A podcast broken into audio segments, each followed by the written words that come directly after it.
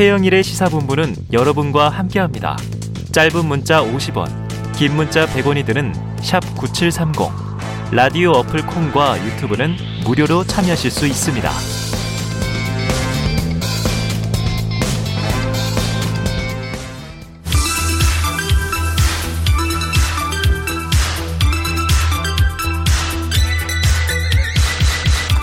네, 민심은 데이터에 있다. 숫자로 보는 민심. 여론오락관 몇 대 몇 시작해 보겠습니다.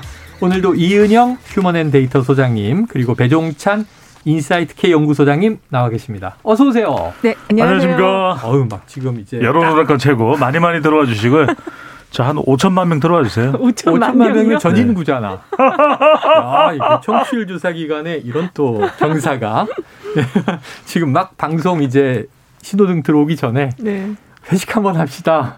해제도 됐는데 이런 얘기 하다가 네. 바로 들어왔습니다. 갑자기 에너지가 확 생기네요. 그렇죠. 네. 자, 오늘 이제 많은 또 동시 접속자들과 예, 실시간 이야기를 진행해 보죠.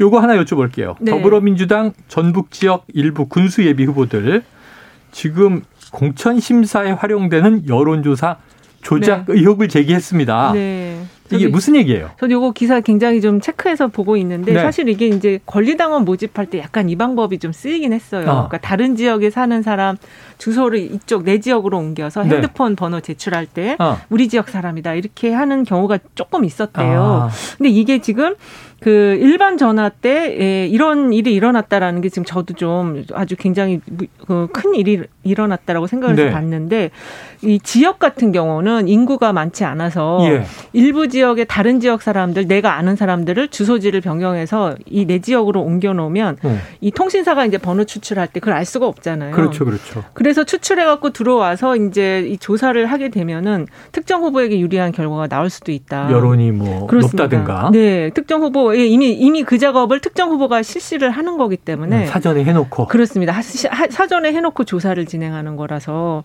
그래서 이게 권리당원 모집할 때 나타났던 현상이 이게 지금 일반 조사까지 이런 식의 브로커가 있었다는 거잖아요. 아. 브로커가 그래서 이게 전국 조사에서는 이렇게 주소 변경해갖고 이제 추출되는 걸 특정 후보에 유리하게 하기는 어렵지만은 네. 이 군단이나 이런 데는 그렇죠. 충분히 있을 수 예, 있겠다. 특히 몇십 명, 몇백 명이라도 네, 유권자 그렇죠. 수가 적은 경우에는 그렇고 뭐 10년 전, 15년 전에는 뭐 주로 착신 번호가 그렇죠. 있었습니다. 아, 착신이. 있었죠. 착신 번호를 통해서 아주 지역 단위가 작은 지역 있잖아요. 음. 뭐만 명 또는 뭐 2만 명 정도에 불과하면 네네. 온갖 방법 시도하거든요. 그래서 저는 이런 부분들은 철저하게 수사를 해야 된다. 그렇습니다. 중앙- 위법한 일이죠, 일단. 위법이에요. 중앙선관위가 네. 총동원돼서 그렇죠. 음. 철저한 수사를 해서 저는 만약에 이런 범죄를 의도적으로 저질렀다. 네네. 그다음에 영구 피선거권 박탈. 네. 그다음에 바로 구속. 그리고 그렇죠. 심지어는 무기징역까지도 처벌할 수 있는 음. 이거는 왜냐하면 민주주의의 근간을 흔드는 그렇죠. 겁니다. 어. 그러니까 시험 최선을 다해서 사람들의 마음을 유권자의 마음을 잡아야 되는데 네네. 그게 아니라 전화번호의 리스트를 잡겠다. 네. 그렇죠. 그건 안 되는 거죠. 그렇죠. 이 표집 틀을 작성하기 전 단계에서 이제 위법을 벌, 벌이는 것이어서 이거는 완전히 이제 허위로 그렇습니다. 주소를 이제 네. 조작하는 그렇죠. 이건 뒤집기와 배지기 기술을 익혀야 되는데 사파 싸움을 하려고 네. 한다 안 됩니다. 아니 80년대 학생들이 네. 민주투사를 국회의원으로 만든다고 음. 주소지를 옮기는 경우는 있었어요. 아 그런 경우가 그거는 있었어요. 위법은 아니죠. 그렇죠. 본인 직접 아이고, 예, 예. 참, 선거 거니까. 전에 그렇죠. 주소를 옮겨서 예. 그게 전화번- 유권자가 되는 거니까. 어. 그럼요. 그건 전화번호가 아니잖아요. 예, 이거는 그렇습니다. 전화번호를 가지고 예. 현대화된 사- 상황에서는 안 됩니다. 여론을 조작한다. 음. 야 그래요. 자 이건 안 되는 일이고. 그래서 지금 어쨌든. 일각에서는 그냥 이 당원 예비 후보 이제 후보 적합도 할 때는 그냥 당 권리 당원만 가지고 하자 이 얘기도 지금 나오고 있어요. 네, 알겠습니다. 네. 자, 본격적인 민심 탐구로 들어가 보겠습니다. 이제 먼저 지방선거입니다. KBS가 한국 리서치에 의뢰해서 지난 9일부터 11일까지 조사를 했고요. 12일에 발표한 여론조사부터 살펴보죠. 참고로 오늘 언급되는 여론조사는 모두 중앙선거 여론조사 심의위 홈페이지에서 자세한 내용을 보실 수 있는데 자, 이 소장님께서 결과 발표해 주시죠. 네, 일단은 가장 중요한 게 지금 이제 선거가 지금 한 30일도 안 남았기 때문에 네. 어, 이 정당 지지도가 어떻게 되어 있는가 이게 음. 굉장히 중요합니다. 정당 지지도가 지금 30일 더 남았네요. 조금 더 남았죠. 네, 죄송합니다. 50일 정도 남았죠. 50일 정도야. 예, 예, 예. 예. 주시고요. 죄송합니다. 어, 깜짝 놀랐어요. 네. 제, 제 마음에 그런가 봐요. 아니 아니 한 달 후면은 일단은 이제 새 대통령 그렇죠. 취임이 아, 이루어질지 맞습니다. 그될 거예요. 요즘 봄바람이 났어요. 아, 봄바람의 영향으로 날짜 계산이 안 되시는 거구나. 네. 네, 그래서 그 국민의힘 후보가 아, 국민의힘을 지지한다는 응답이 38.6%, 네. 민주당을 지지한다는 응답이 27.1%. 격차가 좀 있네요. 예, 11.5% 포인트 국민의힘을 지지하는 응답이 높았고요. 네. 부동층이 지금 27.7%로 좀 아, 높습니다. 부동층이 높구나. 예, 20, 30대, 40대까지 거의 한 30%에서 한 38%까지 이 지금 부동 부동층이 나타나고 있어서 근데 이제 이 세, 이 세대가 20, 30대는 워낙 계속 그 투표 의향이 나- 낮았는데 네. 거의 절반 가까이가 부동층이긴 했었는데 네네. 좀 많이 줄어드는 것 같아요. 그래도 역시 높습니다, 네. 부동층이. 그러니까 환경이 이 소장님 말씀대로 환경이 달라졌다고 봐야 되겠죠. 네. 네. 대선 전까지는 대선 한 뭐 직전은 아닐 테고요. 네. 대선 한 3개월, 4개월 전만 하더라도 샤이 우리가 보수 이야기했단 그랬죠, 말이에요. 그랬죠. 그러니까 지금은 뭐냐 이게 이제 면접원이 직접 물어보는 조사거든요. 네. 대선 결과에 영향이 있다고 봐야 되겠죠. 그렇죠. 아무래도 대선에서 패배한 민주당 이야기를 선뜻 못해요. 음. 그래서 지금은 이 부분이 오히려 shy 보수가 아니라 shy 진보가 있다. 무응답층이 지금 상당히 많거든요. 네. 그러니까 어, 대선 결과의 여파가 이른바 shy 진보를 만들었다 이렇게 봐야 되겠죠. 아, 그 현상이 이제 대선 전과 후에 달라졌다 이렇게 볼 수 있기 때문에 그러면 이 결과대로 조사 결과대로 선거판이 가는 거나 가는 거냐 아니라 이제 사회 진보가 좀 있다면 이들이 과연 이제 투표장에 나오느냐 얼마나 나오느냐? 나오느냐, 네. 결집하느냐 이게 중요하겠죠. 자, 대선과 지방선거는 투표율의 차이가 또 큽니다. 그렇습니다. 지금 무응답층 아직 이 후보 정하지 못했다. 네. 그러면 안 갈 유권자들도 꽤될 가능성이 있는데. 그렇습니다. 근데 그 지금 전체 이제 판을 보는 가장 큰 지방 정 지방 그 이 지금 현재 성격 네. 이 판의 성격을 보면은 국정을 안정시켜 안정시켜야 된다는 여론이 55%고 어 그 다음에 그 어떤 견제를 해야 된다는 의견 그 그게 좀 높지는 않았어요. 어. 견제해야 된다는 의견이 38.4%거든요. 어. 그래서 지금 보면은 정당 지지율, 국민의힘 정당 지지율보다는 국정 안정 여론이 높은데 당 지지율이 좀 낮고 이게 왜 이렇게 차이가 나냐? 요거는 그 오늘 갤럽 오늘 나온 갤럽 조사를 보면은 그 당선인에 대한 국정 그 긍정 전망이 57% 나오거든요. 네네. 그래서 요 이제 국정 안정 여론은 당선인의 어떤 연 지지와 연동이 되고 있다 이렇게 음. 좀볼 수 있겠습니다. 좀 올라간 거네요. 그렇죠. 이게 네. 이른바 승리 편성 현상이라고 봐야 되겠죠. 네네. 면접자가 질문을 하는데 갤럽 조사도 그렇고 아이 그 국정 수행 기대감 어떻게 봐요? 이러면 물어보면 음. 그거 안 될 거다. 어. 뭐새 정부 잘 되겠냐 이렇게 선뜻 대답 안 해요. 네네. 그러니까 그렇죠. 아니 잘 되겠죠. 뭐 음. 조금 잘 되는 생각이 들더라도 네네. 잘 되겠죠. 이게 이제 이른바 우리가 이야기하는 어, 승리 편성 효과, 네. 밴드웨거닝 현상이 잘 이제 되기를 기대 기대하는 그렇죠. 하고. 그렇죠. 네. 그렇죠. 빚어지는 것이기 때문에 우리가 네. 왜 이제 이제 의문이 풀리실 거예요. 뭐냐면 음. 항상 우리가 문재인 정부 시작됐을 때도 그런 거 지적하는 거, 특히 이제 보수 정당 쪽에서 네. 아니 대선 때 누구 찍었냐 물어보면 문재인 대통령 후보 찍었다는 응답이 왜 이렇게 많아요? 조사 결과에 그런 이야기 많이 들어보셨잖아요. 네네네. 그게 왜냐하면 이른바 승리 편성 현상이에요. 승리 편승 그래서 지금 현상이다. 지금 이제 물어보면 음. 안 찍어도 찍었습니다 그때 아. 이런 그- 이야기를 그게 해요. 뭐, 네, 맞습니다. 항상 더 높죠, 그게. 야, 이걸 참 알아내는 게 쉽지 않은 일인 것 같은데. 그렇습니다. 문재인 대통령은 41% 득표로 당선이 됐는데 지지율은 초기에 70%를 넘었단 그렇죠. 말이에요. 근데 막날 음. 물어보니까 과반 넘게 나 문재인 지지했다고. 찍었습니다. 예, 항상 그 나중에 네. 선거 사후조사 보면은 내가 아유, 당선을 찍었다는 응답이 높고 그렇죠. 지금 그 대통령에 대한 국정 수행 전망도 사실 높은 건 아니 57 나오기는 했지만 네. 다른 역대 대통령들을 보면 이 시기에 거의 뭐 80% 가까이 나왔거든요. 네. 그런 걸로 치면은 오히려 지금 국민의힘에 대한 지지가 좀 더 낮은 거죠? 생각보다는 상대적으로 높은 편이다라고 아, 정당 지지가? 예, 정당 음. 지지율이 높은 편이다라고 할 수 있을 것 같아요. 네. 자, 그런데 어쨌든 아까 말씀하신 대로 또 국민의힘 후보 후보에 대한 지지도 네. 38.6%. 국정 안정 여론보다는 낮다. 낮아요. 음. 그래요. 자, 이제 격전지로 좀 가보겠습니다. 조금 전에 저희가 10분 인터뷰 김은혜 예비 후보 인터뷰를 했고 또 이제 유승민 전 의원 예비 후보도 나오셨고 또 김동연 음. 예비 후보도 나왔기 때문에 네. 경기도 지역의 3강은 다 인터뷰를 한 것 같아요. 아, 예. 음. 자, 경기도가 격전지다. 중요하다. 국민의힘은 지금 유승민, 김은혜 경선이잖아요. 네. 민주당은 안민석, 조정식, 염태영 후보와 네. 지금 이제 합당을 앞둔 김동연 이 새로운 물결 대표인데 자, 배 소장님께서 가상 양자 대결 조사를 좀 소개해 주신다면요. 소개드리겠습니다. 이게 중요한 게 뭐냐면 국민의힘 쪽에 초점이 모아지는 이유는 음. 방금 전에도 이제 인터뷰를 했어요. 네. 김은혜 의원. 과연 윤심이 어디 쪽이냐? 아하. 윤심이 김이냐 유냐? 네. 김이냐 유냐. 아. 근데 이제 MBN이 리얼미터 의뢰해서 11일 12일 실시한 한 조사입니다. 자세한 사항은 중앙선거론조사 심의위원회 홈페이지에서 확인 가능한데 네. 가상 대결입니다. 일단 네. 더불어민주당은 김동연 전 부총리를 일단 못을 박아놓고 어. 김은혜냐 유승민이냐 어. 김은혜냐 유승민이냐 김동연 대 김은혜 김동연 41.4% 네. 김은혜 43.2%입니다. 자 이번에는 김동연 대 유승민 김동연 41.2 유승민 33.5 어. 다시 한 번 말씀드리면 김동연 전 부총리랑 대결했을 때 김은혜 43.2 유승민 33.5 이 조사로만 보면 네. 이 유승민은 지고 김은혜면 이긴다. 자, 요 결과네요. 가상 가상. 대결에서 중요한 것은 결국 국민의힘 지지층이 그렇죠. 어떻게 결집을 하느냐거든요. 아. 그러니까 가상 대결할 때 국민의힘 지지층들이 김은혜 의원은 꽉 결집을 하는데 예.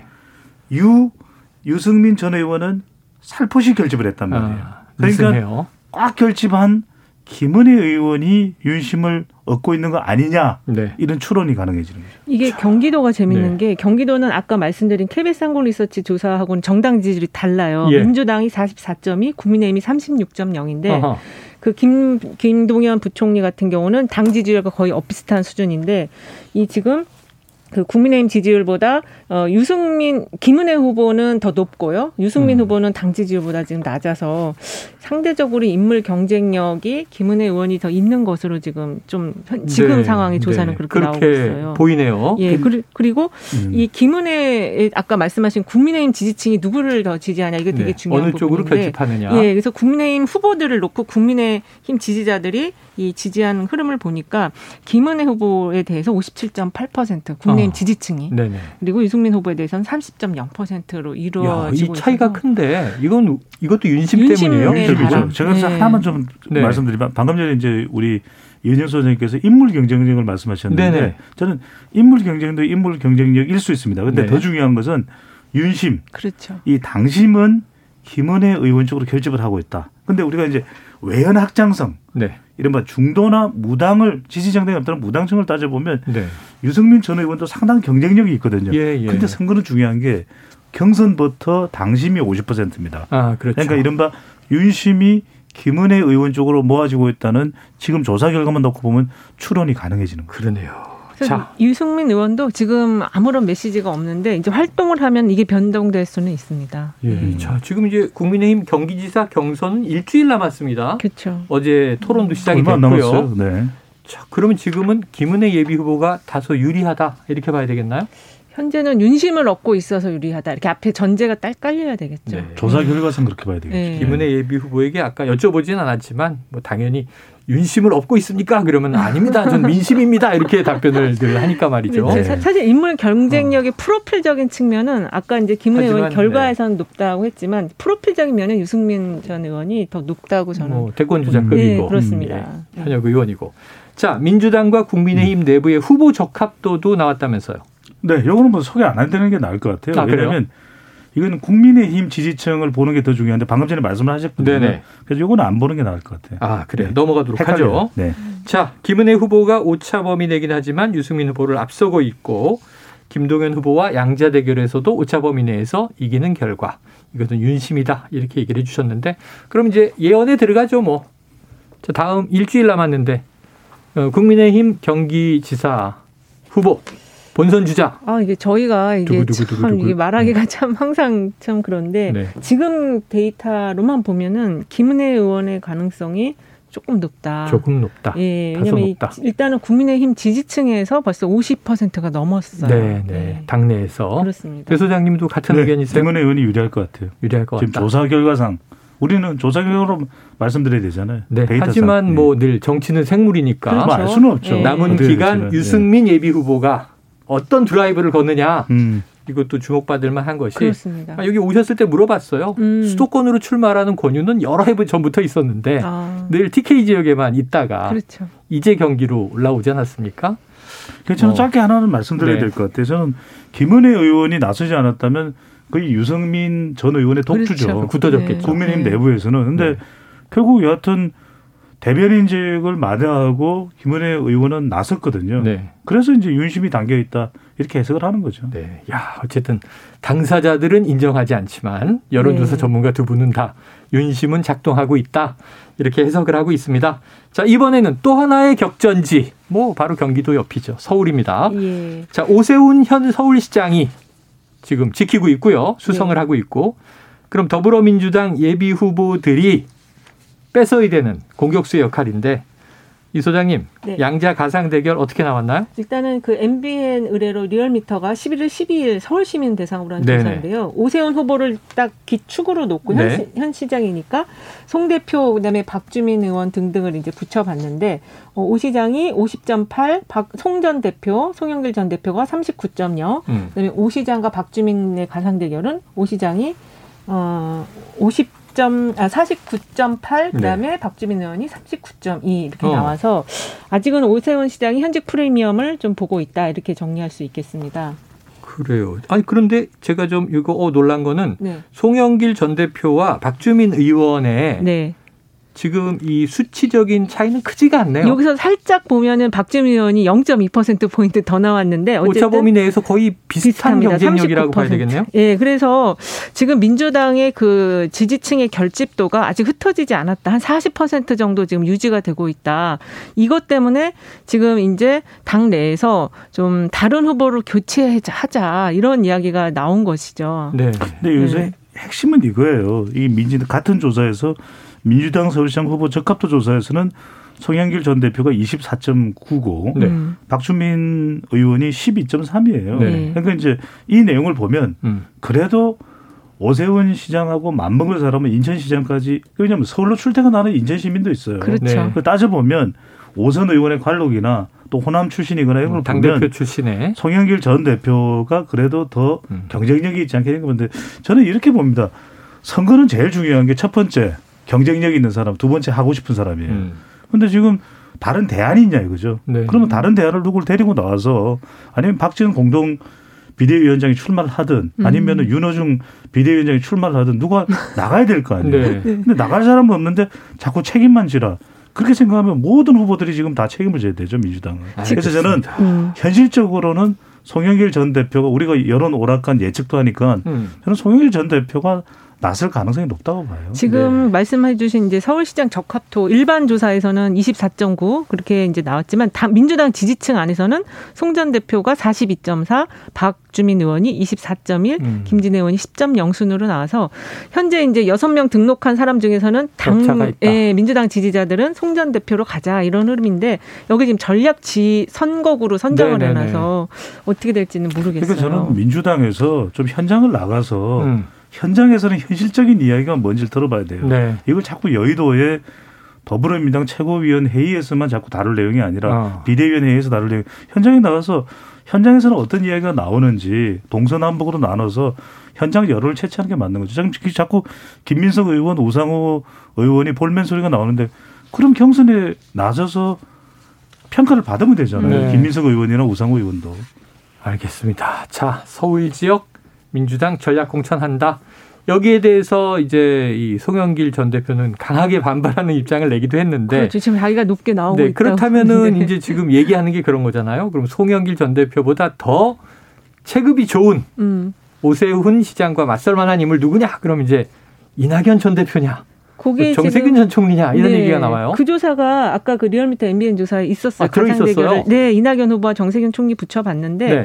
이게 이제 다 지금 오세훈 후보는 한 47에서 49 사이 나오고 네. 두 이낙연 전 총리나 정세균 전 총리는 다 35% 정도 나와요. 어. 아직은 이게 대결이 또 유력하지가 네, 유력하게 좀 높다고 보기는 어렵습니다. 아직은 좀 판이 좀 성, 이렇게 정리가 안 돼가지고 아. 요 정도 나오는 거예요. 그러니까 일각에서 또 유시민 유시민 전 이사장 이야기도 나오고 네네. 하는데 음. 전 자꾸 선거를 이렇게 어 감으로 또는 촉으로 하는 게 아니거든요. 네, 데이터를 그렇죠. 가지고 정말 오세훈 시장을 압도할 인물이 있느냐. 그러면 그걸 발굴해내서 마땅한 대안을 내놓는 게 맞는 그리고 얘기죠. 전략은 가급적 안 쓰는 게 좋고 경선을 중심으로 해서 경쟁력을 해야죠. 네. 자 여론조사 전문가들의 조언은 전략 공천보다는 음. 이 현장의 민심을 그쵸. 여론조사 방식으로 경선을 붙이는 게 좋다라는 얘기였습니다. 자 이번에는 이게 의외의 또 격전지가 돼 있는 아, 희한해요. 음. 대구 네네. 홍준표 대 김재원 구도에 박근혜 전 대통령의 지지를 입고 유영아 변호사가 출마해서 뜨겁습니다. 배 소장님 여론조사 네. 결과 있어요? 있습니다. 에이스 리서치가 영남일보와 KBS 대구 의뢰로 음. 11일 11일 이제 대구 시민들을 대상으로 실시한 네. 조사입니다. 자세한 사항은 중앙 선거론조사 어, 심의위원회 홈페이지에 사견 네. 원래 대구가 여름에 뜨거워요. 근데 더 덥죠, 덥죠. 선거로 이렇게 뜨겁지는 않거든요. 네. 왜냐하면은 보수 텃밭이니까. 그런데 이번엔 뜨거워도 너무 뜨거워요. 너무 뜨거워요. 예, 어. 물어봤더니 자 누가 대구시장으로 적합하냐? 홍준표 의원 34.7%가 나왔고요. 네. 김재원 전 최고위원이 19.8. 네. 유영아 변호사가 17.9%로 나타났습니다. 어허. 그러니까 이 조사 결과만 놓고 보면 1강 2중입니다. 네. 1강 2중이고 어, 유영아 변호사가 김재원 최고위원과 뭐 비슷하다. 그러니까요. 1강 2중이죠. 그런데 이제 지금 말씀하신 걸 유념에 들어보면 10일 11일 조사인데 윤석열 당선인과 박근혜 전 대통령 만남. 전이잖아요. 그렇죠. 그렇죠. 근데 그날 워낙 유영아 변호사가 또 언론에 많이 포착이 됐잖아요. 많이 노출됐죠. 변화가 있을까요? 저는 가능성도 있다고 봐요. 왜냐하면 네. 박심의 윤심이거든요. 자, 이 조사 결과는 그러면 윤심은 투입이 안 됐다는 이야기입니다. 네네. 자, 박심 가지고 일약 김재원 전 최고위원이랑 비슷해졌거든요. 그러면 윤심이 어디로 가느냐? 대구 시민들이 어떻게 해석을 하느냐? 네. 대구 시당 당원들이 어떻게 해석하느냐? 이 부분이 저는 결정적이다. 어. 자, 박심은 삼심이 여기 있습니다. 대구에. 네. 박심, 유영아. 음. 윤심은 몰라. 홍심은 화났어 이거거든요. 아. 그래서 저는 윤심이 어디로 가느냐. 뭐예요? 감과촉으로 하는 게 아니라면서 막 던져, 막 던져. 깜짝 놀랐네 갑자기 듣다가. 그러니까 30 네. 있는지 저 처음 알았어요. 네. 지금 네. 김재원 전 최고위원하고 유영아 변호사가 이게 지금 단일화를 하게 되면 사실은 저는 아직은 홍준표 후보에 대한 지지가 높다고 보고 있는데 네. 단일화를 할 경우에는 이게 다시 막상막하가 될 수 있겠다. 예. 3강 구도, 2강 구도로 바꾸는 작업이 중요하다 어. 이렇게 생각이 들어요. 단일화가 또 쉽겠는가 네. 하는 이런 문제도 있습니다. 네. 그래서 저는 대구도 모를 것 같아요. 왜냐하면 음. 홍준표 그러니까 어대 홍 이런 이야기도 나오고 네, 어차피 그렇죠. 대구는 홍 아니냐. 음. 아까 말씀 삼심 중에서 홍심이다. 네. 근데 이게 박심과 윤심이 결합되면 어떨지 모르겠어요. 저도 모르겠어요. 음. 저도 몰라요. 음. 근데 하여튼 홍준표 의원의 마음에 이럴 것 같아요. 아, 왜 그래, 자꾸? 네. 아까 이제 홍심은 화났어. 이렇게 음. 표현을 해주셨는데. 네. 자, 단일화 가능성. 단일화 하면은 혹시 뭐 유영아 변호사로 단일화가 되면 가능성이 있어요? 가능성이 커지죠. 왜냐하면 커져요. 네. 네. 지난번에 홍준표 후보가 이게 대구 조사가 이번만 있는 게 아니고 조금 더 전에도 있었는데 그때는 한 40% 초반대가 나왔는데 지금 네. 좀 많이 떨어졌거든요. 그래서 단일화가 이루어지면 저는 유영아 변호사도 승기를 잡을 수 있다 이렇게 보여지네요. 네, 그래요. 자, 대구는 또 어떻게 될지. 자, 두 분이 한번 예언을 해 주시죠. 이 소장님. 아, 대구는 진짜 누가 본선 진출할 것 같아요? 본선 진출이요. 근데 저는 아, 현재 상황에서는 홍준표 후보가 진출할 가능성이 그래도 높다. 유리하다. 네. 자, 대구는 이게 경선이 곧 본선인 셈이에요. 그럼요. 네. 네. 그배 소장님은요? 아, 저는 모르겠어요. 아, 덥다. 서문시장 가보자. 다녀와서 알려주실 겁니까 네. 다음 주에? 네. 알겠습니다. 자, 대구 6월 1일 대구 더울 텐데 과연 이 뜨거운 지방선거 대구시장 열기는 어떻게 될지 정리해 보도록 하죠. 자, 준비된 이슈가 하나 더 있지만 오늘 시간이 아. 여기서 아. 다 흘러갔습니다. 아, 되게 중요한 이슈인데. 네, 중요한 이슈입니다. 예, 뭐 이른바 검수완박 네. 검찰 수사권 이 배제에 대한 여론조사를 다뤄보려고 했는데 시간이 너무 없네요. 다음 주에 또 이어서 보도록 하죠. 예. 여론오락관 몇 대 몇 지금까지 이은영 휴먼앤데이터 소장, 배종찬 인사이트 K 연구소장과 함께했습니다. 두 분 고맙습니다. 네, 감사합니다. 고맙습니다.